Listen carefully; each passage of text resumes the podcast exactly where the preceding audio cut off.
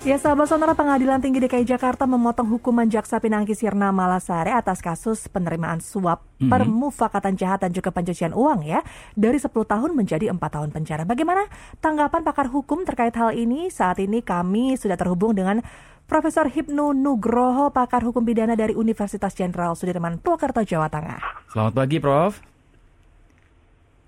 Prof Hipnu, selamat pagi.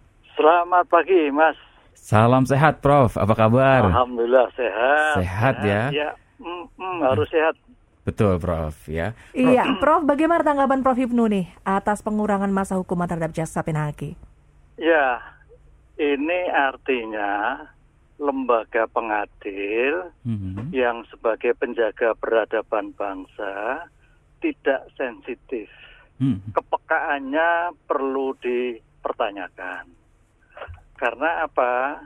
Kalau kita lihat kasusnya kan kasus betul-betul super. Artinya pelakunya super mm-hmm. penegak hukum.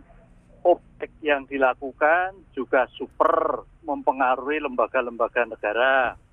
Ini ini saya kira menjadikan sorotan masyarakat mm-hmm. yang harus diberikan suatu porsi khusus karena namanya suatu putusan pengadilan adalah supaya juga memberikan efek jerah.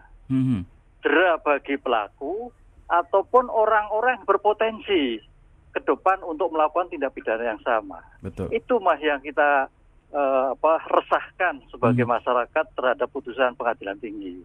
Baik, jadi ini mencederai kepercayaan publik terhadap para penegak hukum ya, Prof ya. Iya, dan dan iya. sensitivitas iya. tadi dari para uh, penegak hukum untuk uh, uh apa menghandle masalah ini, Prof. Alasan uh yang dipakai ini kan uh, ada beberapa alasan di antaranya uh adalah menyesal sudah menyesal sudah ada pengakuan, kemudian memiliki yeah. anak empat tahun tanggung jawab mendidik yeah. anak. Apakah itu sebetulnya bisa diterima untuk bisa mengurangi masa hukuman dari 10 menjadi empat tahun yeah.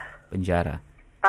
Alasan sih iya bisa jadi terima, tapi tidak sebesar itu. Hmm. Hampir semua pelaku perkara sebagai terbit terdakwa itu pasti melakukan suatu bentuk keringanan, hmm. nah gitulah. Tapi keringanan ini kan keringanan yang spektakuler, yang di luar kelaziman kan gitu hmm. kan. Betul betul.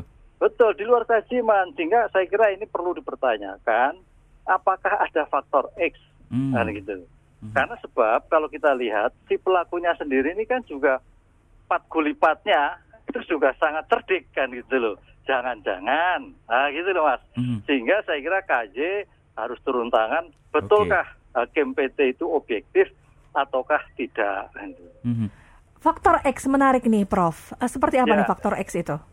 Nah, faktor X itu kan kalau kita lihat kasus uh, Pinangkinya kan mempermainkan penegak hukum, hmm. mempermainkan suatu perizinan kan gitu loh. Hmm. Jangan-jangan ini juga ada faktor X karena namanya peradilan kita itu juga kadang sering terjadi hal-hal yang tidak diinginkan, mm-hmm. objektif yang dipertanyakan kan mm-hmm. gitulah, mm-hmm. tidak steril-steril amat lah gitulah. Ini yeah. saya kira KJ perlu campur tangan lah gitu. Oke, okay, oke. Okay. Mm-hmm. Oke, okay. meskipun komisi yudisial memang tidak bisa masuk ke putusan, tapi uh, dengan tidak sensitifnya tadi sebetulnya komisi yudisial bisa masuk sebagai Betul, part of profesionalisme ini. para hakim iya, ya, Prof ya. Oke. Okay. Betul, karena di era sekarang itu sikap kebatinan seseorang itu yang harus digali. Betul. Namanya penegak hukum itu sensitivitas, kepekaan, bagaimana situasi bangsa dan negara itu yang perlu tajam di dalam hati-hati masing penegak hukum kan begitu mas. Oke okay. baik. Uh, kalau penegak hukum yang lain, Prof, apakah juga hmm. bisa ikut uh, apa namanya menyelesaikan kasus ini? Ter misalkan Komisi Pemberantasan Korupsi, kemudian juga Kejaksaan, apakah juga bisa melakukan kasasi terhadap putusan dari Pengadilan Tinggi DKI Jakarta ini, Prof? Ya, inilah kita itu kan sistem hukum sivil law. -hmm.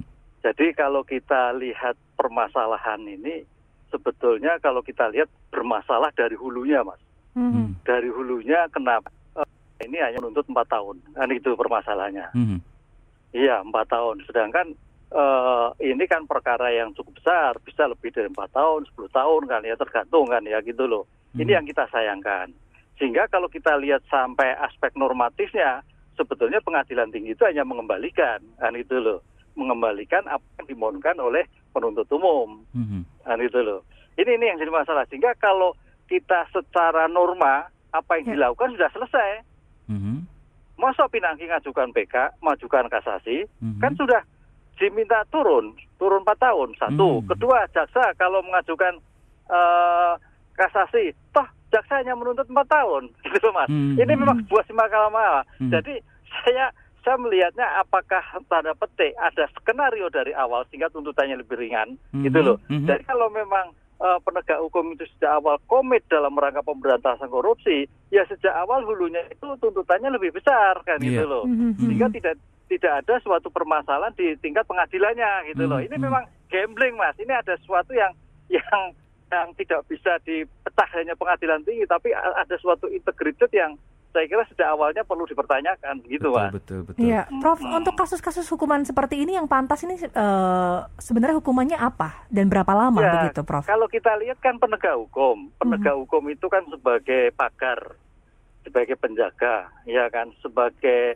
bentuk apa namanya itu kewibawaan lembaga negara, sebagai bentuk panutan. Ya kalau penegak hukumnya aja melakukan kejahatan, kalau orang Jawa bilang kan pagar makan tanaman. Nah Hmm. dalam konteks ini ya paling tidak lebih berat dari ancaman hukumnya kan gitu Betul. loh.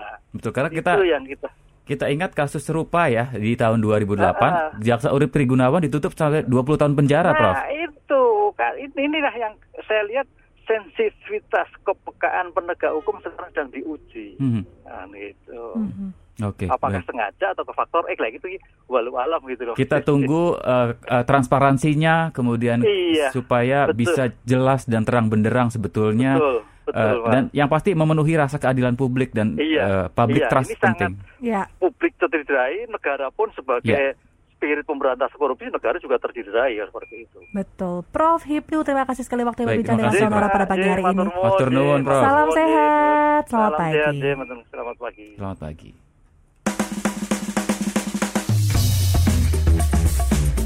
Anda masih bersama kami di Sonora Network.